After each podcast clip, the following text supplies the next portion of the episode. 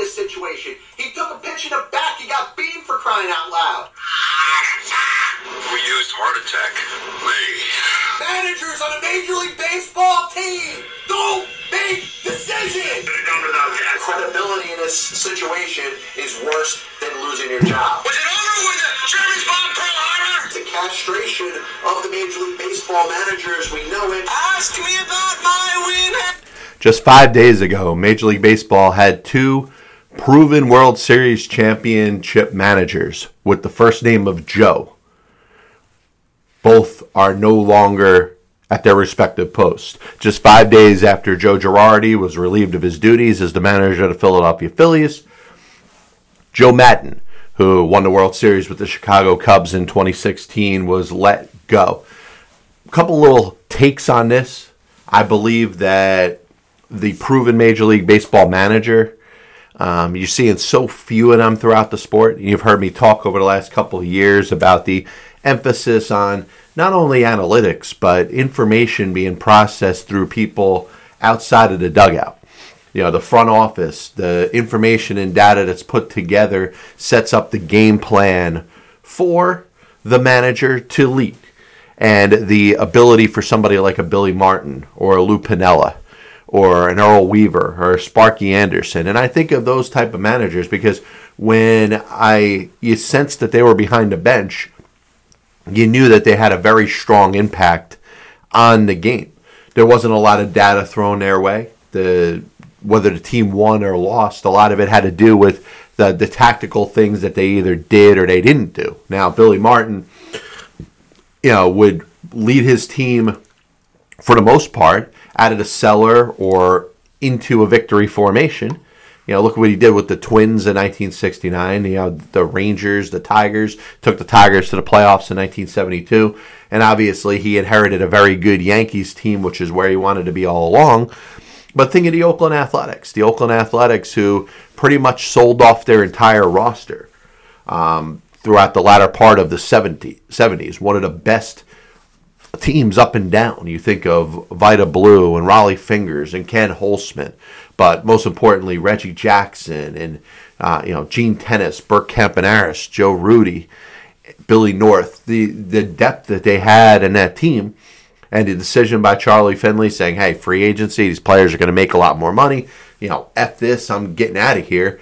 And the massive sale of the great Oakland Athletics team and the players, you know, was underway. But Billy Martin in 1980, 1981, took a team that didn't have a lot of talent, um, was very young, and got them playing at a high level. And the the reason that I bring this up is because there's always this dream scenario that happens when a manager is let go in Major League Baseball, and a lot of times it's when it happens during the season. You expect a jump start. You expect a little bit of a I don't, know if it's a little bit of uh, you know nerves inside you that are just kind of happening uncontrollably. But the Phillies won a handful of games in a row after they let Joe Girardi go. I would expect the same for the Angels. You know, the Angels played a Red Sox and then they played the Mets this weekend. I, I would expect them to kind of come out and play their best baseball. And the reason that I believe that that's going to happen is, you know, the players, for the most part, support these guys that are behind the dugout. Um, sometimes there's tension. You hear there's a little bit of tension with the Miami Marlins right now, and you know Don Mattingly, one of the uh, probably more respected people throughout Major League Baseball. So you figure he's not the center of the problem, but you know in the end, you know these players do look up and respect the person that is in charge, especially if it's somebody like Joe Girardi, especially if it's somebody like Joe Maddon, especially if it's somebody like Don Mattingly. Not only you know their track record as a manager, but their respect throughout the baseball community as people, and the players who know that ultimately, because of the contracts that they signed and the amount of money that they're owed by their respective teams, they're not going to be the ones to lose their job over poor play. There's got to be a little bit of sympathy or remorse when their respective manager gets fired and loses their job. I mean, it's a, it's it's got to be a fact. You know, the Phillies, who probably supported Joe Girardi, Joe Girardi's track record, you know, he's put in a spot where the Phillies are expected to win. They don't win. Joe Girardi loses their job, and these players still have to go out there and play baseball the next day. There is sympathy for the manager that just lost his job, and these players are going to have an un, probably an unprecedented amount of energy that's going to come their way, and they'll probably will play their best baseball because you know what? They know they just cost their manager their job, and the same thing's going to happen with the Angels right now. But the other element and the most important thing that I wanted to touch on when it comes to, you know, the manager in baseball is the veteran manager who you saw kind of make a comeback a little bit. You know, Joe Maddon continuously managed in baseball since he got the job with the Rays in what year was it? I think it was 2006. So he went from the Rays, you know, eventually to the Cubs, and of course to the Angels after that you know, Joe Girardi was out of the game for a little while after the Yankees let him go. Buck Showalter with the Mets right now, you know, how, you know, it was two, three years he was out of the game. So some baseball traditionalists have a feeling that, hey, maybe the older manager is coming back. But the older managers that do come back, the ones that have the respect throughout the game, the one that have the track record, you know, if you're going to put your resume on Indeed and say, listen, I you managed in baseball for a long time. That would qualify you to be a major league manager. We think that that's a good thing, but I'm looking in two examples where it wasn't such a good thing, and that manager was probably under more scrutiny than the manager that wouldn't have had any experience prior to getting the job. And I think that's a big difference in the game right now. Yes, you could celebrate the fact that there's that, that that there's managers that are coming back, you know, that have experience, you know, that have been in a game for a little while, and you're glad that you're seeing maybe, and I'm not going to say retreads because you know both Girardi and Maddon won won themselves a World Series championship there by by no stretch of the imagination a retread, but you know, they end up getting their job because of the experience that they have. They've been in a game a while. They have the respect throughout Major League Baseball front offices, but most importantly, players. Players love playing for Joe Maddon. You'll see a lot of players that said that they, they liked playing for Joe Girardi. Joe Girardi's a little more intense. Um, he's not afraid to be confrontational with players, which, you know what? You could lose a locker room with that sometimes. But when it comes down to it, the Major League Baseball manager would experience, you figure they would get a longer leash the opposite of that is happening. Joe Girardi picks up the job with the Philadelphia Phillies a couple years ago with a team that had a lot of talent, was expected to win. We're in year three. The Phillies haven't seen any winning or enough winning, and Joe's out of a job. Joe Maddon comes over from the Cubs, an Angels team that is disappointed for the better part of a decade. You think about the whole Mike Trout curse and the fact that he's basically been the best player in the game for the last you know 10 or so years and the Angels have been in the playoffs one time in 2014. That's not Joe Maddon's fault. Joe Maddon's not responsible for Mike Trout's career and the fact that uh, his teams, since Mike has been there, have only been in the playoffs one year. That's an organizational thing. You know, they've been through a couple general managers. The owner's still been there. You know, Mike Scioscia was their manager forever. It was kind of run out. You brought Brad Ausmus in there for one year, let him go, replaced him with Joe Maddon. And a similar thing to, to Joe Girardi. The Angels didn't win. The Angels got off to a good start. You know, I mentioned as one of the topics on my show, uh, first time in baseball history, the Mets, Yankees, Dodgers, and Angels were all in first place at the same time. And if you're an Angels fan, you think that was eons ago. Do you figure that was forever ago. You know, the Angels go out there and they lose 12 straight games. It's, you know, demoralizing. And, it, you know, it makes you think it could happen to any team you know, the Mets and the Yankees and the Dodgers sitting there, you know, driving their Cadillacs, living in a lap of luxury right now in first place in their respective divisions. Well, you know what? You could go through a bad stretch. There is some parity in baseball, and I think there's a parity's made a little bit of a comeback in baseball this year. Have you watched the Pirates play baseball? Have you watched the Orioles play baseball? Two teams that were expected to really be cellar dwellers, and they still very well may be, but they're playing competitive baseball. They got a chance when they're playing some good teams. So, you know, the parity that's back in baseball, I think leads anybody to think that even the best teams can go through a rough time.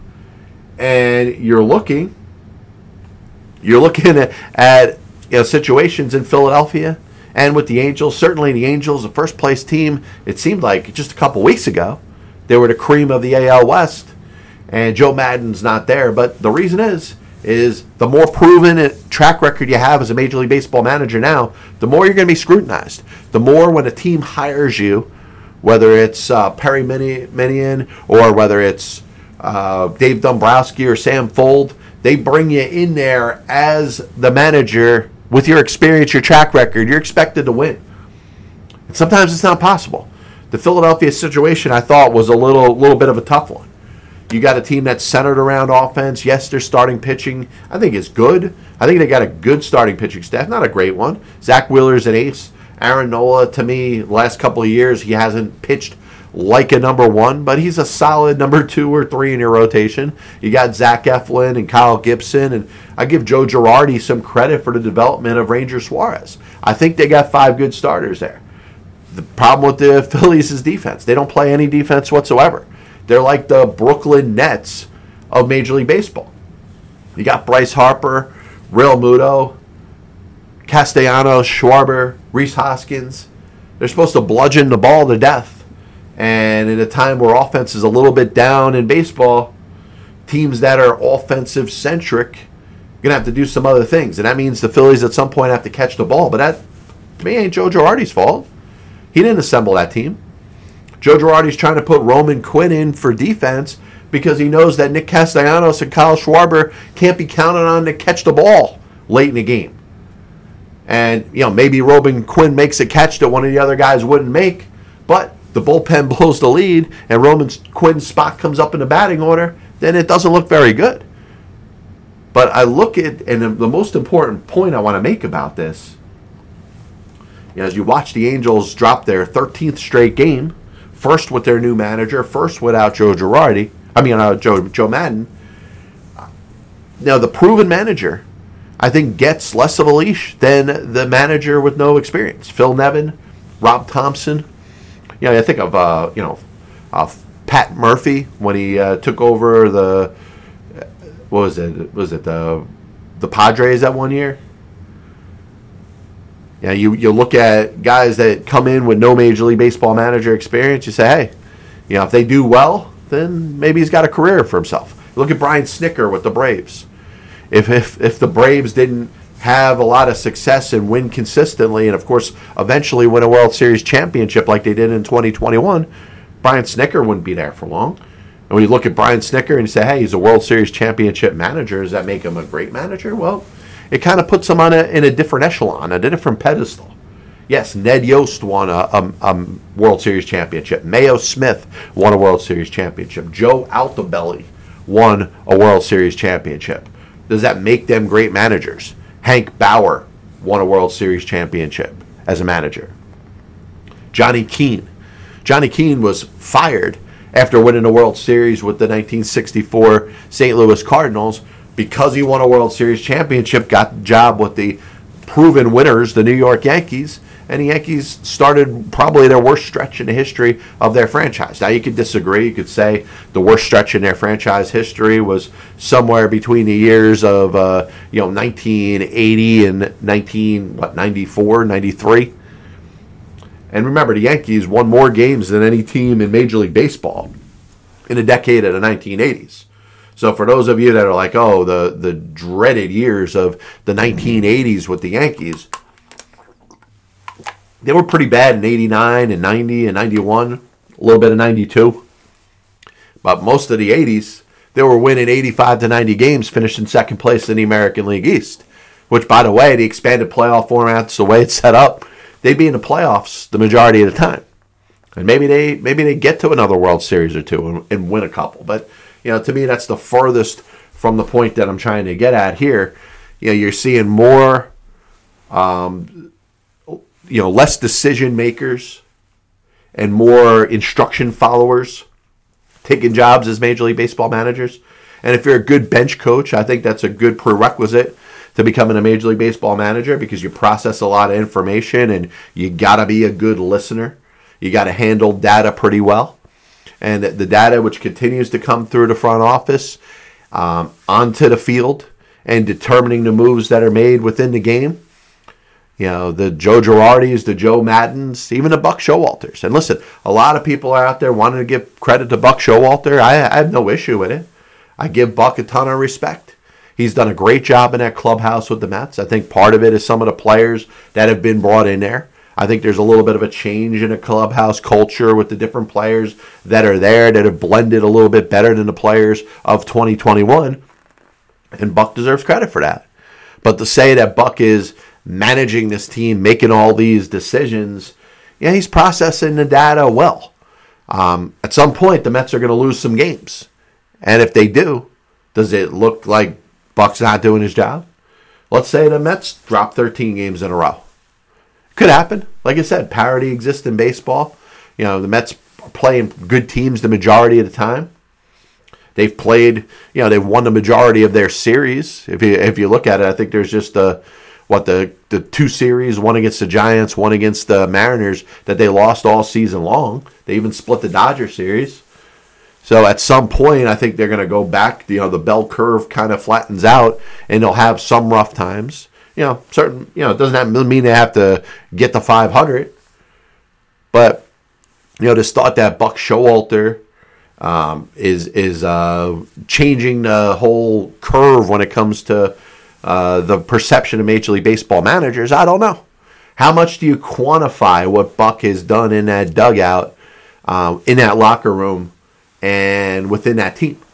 how much of an impact is he having on the day-to-day uh, decisions and the, the inning by inning decisions that are made over the course of the game and he's going to take all the credit for it you know he's got his bench coach glenn sherlock who's running information back and forth between uh, the analytics staff in the front office uh, the ipads are saying hey you know the hitters are playing here you know the manager has no control over the defensive positioning the defensive positioning is set on cards and you know, the manager says to the center fielder, "Hey, move a couple steps to the right." He sticks up his middle finger and says, "I'm going where the card says. You're not my boss." That's Major League Baseball defense now. There's no manager in baseball that has any control over that. But listen, I like what Buck has done, but the you know the reason that everybody's or a lot of people are high on Buck Showalter is the Mets are winning. And you look at a team that is in first place by more games than anybody in baseball right now um, you start to kind of believe that the team is good. It doesn't look like they're doing a lot of stuff in mirrors, like I think you saw last year. Certainly, you saw at the beginning of what what is it, the 2018 season, Mickey Callaway's first year when the Mets went 11 and one to start the season. It just didn't seem real. Seemed like Fugazi, Fugazi, you know, a little bit like that. So I was thinking about the uh, Utah Jazz and the decision by Quin Snyder, their head coach, to walk away. And I think, you know, you look at something and you say, hey, from a national basketball perspective, you know, you think at NBA Finals, Warriors, Celtics. To me, I think these are really the two best teams in the finals. You got two deep teams, two teams that play defense. Um, a series that I expect to be very competitive as we get set for game three, you know, am I going to spend any time or is it any time necessary to talk about the Utah Jazz? And the Utah Jazz, listen, they're not a huge national team. They're not LA. They're not Boston. They're not New York. Um, you know, certainly not. You know, they don't have the star powers. The uh, you know guys like Steph Curry, but you know, you look at the Jazz, and they've been a very consistent team over the last five or so seasons. A team that, you know, you've talked, you've heard about some disgruntlement or issues between Donovan Mitchell and Ru- Rudy Gobert. I don't believe as much into it. Now, you, now, listen, this could be a whole story. There could be a legitimate beef between the two star players on that team, but a lot of it's centered around, you know, COVID and Rudy Gobert touching all the microphones and everything, and then getting di- diagnosed with the coronavirus. And you know, Donovan Mitchell apparently, amongst other players, were not happy about that. That was actually out in the public, and sometimes I think the media takes certain things.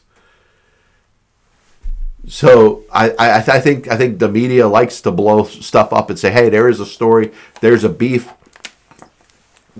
between the two players," and maybe there is. Maybe they don't like each other. But like uh, Sandy Alcantara of the Miami Marlins said the other day, you're not always going to like your teammates. You're not always going to get along with your teammates. You know, that you're out there with the unified goal of trying to win. You know, and in this case, we're talking about basketball. I'm pretty sure any differences that Donovan Mitchell and Rudy Gobert have, they could check it at the door when they come into the stadium because they gel pretty well on the court together. They play pretty good basketball together on the court. In fact, the Utah Jazz, from probably about a 1 through 8 or 1 through 9 grouping, run out a pretty good, consistent team. The only problem is the Jazz, over the last handful of seasons, have been anywhere between a 3 and a 6 seed. They're guaranteed if they don't lose in the first round, they're going to lose in the second round. And they haven't been as good as those other upper echelon teams in the Western Conference of the National Basketball Association. And obviously, you've watched the, the Western Conference over the last year or so go from being a very deep conference to a not so deep conference. You had the Los Angeles Lakers at 13 games over under 500 this past year, competing within the last couple games to, to play in a play-in tournament. You had multiple teams get into the playoff playoff tournament, the play-in tournament. The New Orleans Pelicans getting in there as the eighth seed with a losing record. The depth of the Western Conference is not what it was before. And the Utah Jazz, they're kind of still stagnant. You know, Dallas kind of took that step when they made it to the Western Conference Finals. Good for them. That's kind of where Utah envisioned itself. Uh, I think it's where the Denver Nuggets envision themselves. If you heard their owner, the expectation is that they're going to compete for a championship next year, especially getting Michael Porter and Jamal Murray back. And obviously, you got Jokic, you know, the, the great player that he is, the two time MVP. And the Jazz have never taken that step. I think the decision made by the head coach, which, by the way, you're talking about a coach that's well respected throughout the sport, not just through his own players, but throughout the league. There's places like New York and LA that are like, hey, if this guy frees himself up, we'd love him to take over and be our head coach. And he walks away, he abruptly resigns. I think that hurts him. And I lose a little respect for Quin Snyder, who inherited a team. Now, listen, the team hasn't changed that much. And maybe it's time for a little bit of a revolution down there in Utah. Maybe it's time for Donovan Mitchell and Rudy Gobert maybe to go their separate ways. I, I don't disagree with that completely, but it's gonna it's kind of uh, exacerbated or quickened by the decision by Quin Snyder to walk away. And I think he bailed on his team. And is he going to get another job in the NBA? Sure, if he wants to. Uh, I mean, uh, any any opening that's out there, I'm sure there's teams that are considering firing their head coaches to go out there and hire Quin Snyder. He's a well-respected coach, but I think it's a little bit of a disappointment to that team that has busted their ass the last couple years. Yes, they can't get over the hump. And instead of sitting there saying, hey, I'm going to be there with you and fight with you, you know, this kind of reminds me of some of the things you see in the world of college football and college basketball. You know, coaches have success in, in some cases, smaller schools, but in other cases, less nationally renowned schools you know, Mario Cristobal goes from Oregon to Miami. You know, Brian Kelly goes from Notre Dame to LSU.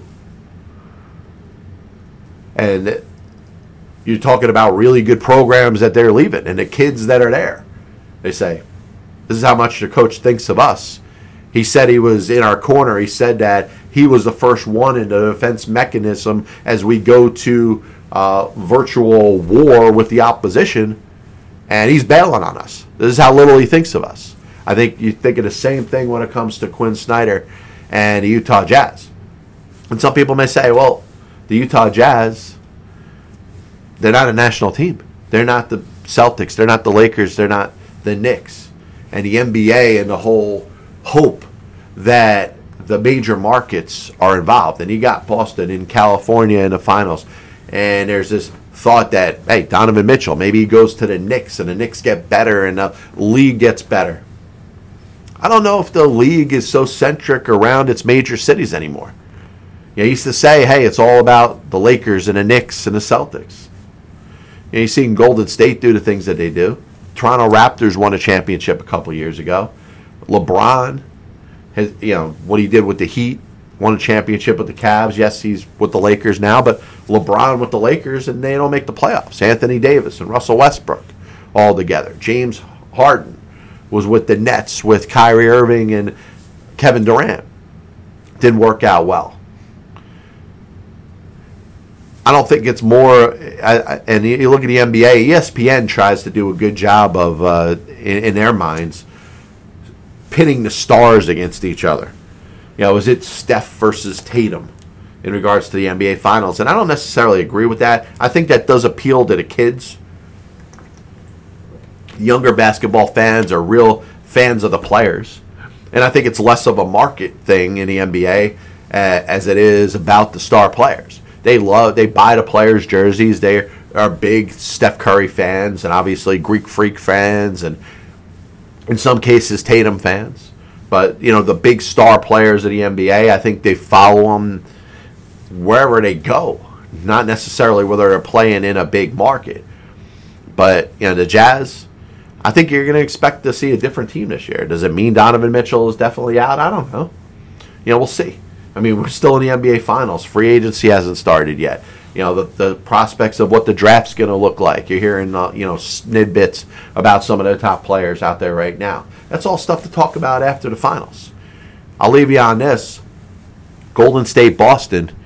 I think it, you're looking at a seven game series. Do I think that there's one team that has an advantage over the other? And I'd be concerned if I'm Draymond Green. I think Draymond Green is going to get thrown out of one of these games, and I've said this before. Um, his continuous bitching and complaining to the officials, um, even when he's right, all it's doing is just putting a friggin' bullseye on his back. You know, one of these officials is going to get tired of him. He's going to get thrown out of a game, and the quarterback of their offense, the leader of their defense, is going to put that team in a rough spot. And that's why I give the advantage to the Celtics. I could see the Celtics winning in seven games, and that's going to be my pick. This is the Pass Ball Show brought to you by JohnPLA.com, by St. Aloysius Church in Jackson, New Jersey, by Two Ways One Passion Food Truck located in Scranton, Pennsylvania. We'll be back with you. I think we're going to do a show on Monday, another edition of the Pass Ball Show. You can follow the show on Spotify, on Apple Music, Amazon Music, and of course, videos on YouTube. God bless you. And as always, I'll see you on the other side. Kris Bryant was on the Chicago Cubs roster opening day. I have many leather-bound books. My apartment smells of rich mahogany. Why don't you give it all or a majority of it to the team that wins the friggin' World Series? I was going to listen to that, but then I just carried on in my life. And they come out as the biggest Major League Baseball manager apologist. That'll only make someone work just hard enough not to get fired. Because hitters are going out there saying, I'm either going to hit a home run or I'm going to strike out. And if I don't get a pitch that I feel like I could drive out of the park, I'm not even supposed to be here today. Especially prospect whores and hoarders are going to be a little pissed off at me when I say this.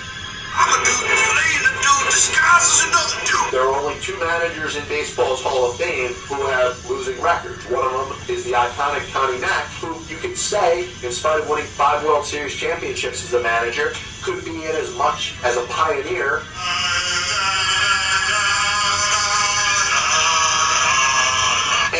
side of the spectrum they're on. Were they pitching? Were they batting? If your favorite team was pitching and a ball got inside and hit a batter, there's no way it could have been on purpose. But if, if you were a fan of the team that was batting and the ball got inside and hit somebody or went behind somebody's head, absolutely 100% unequivocally that pitcher was throwing at.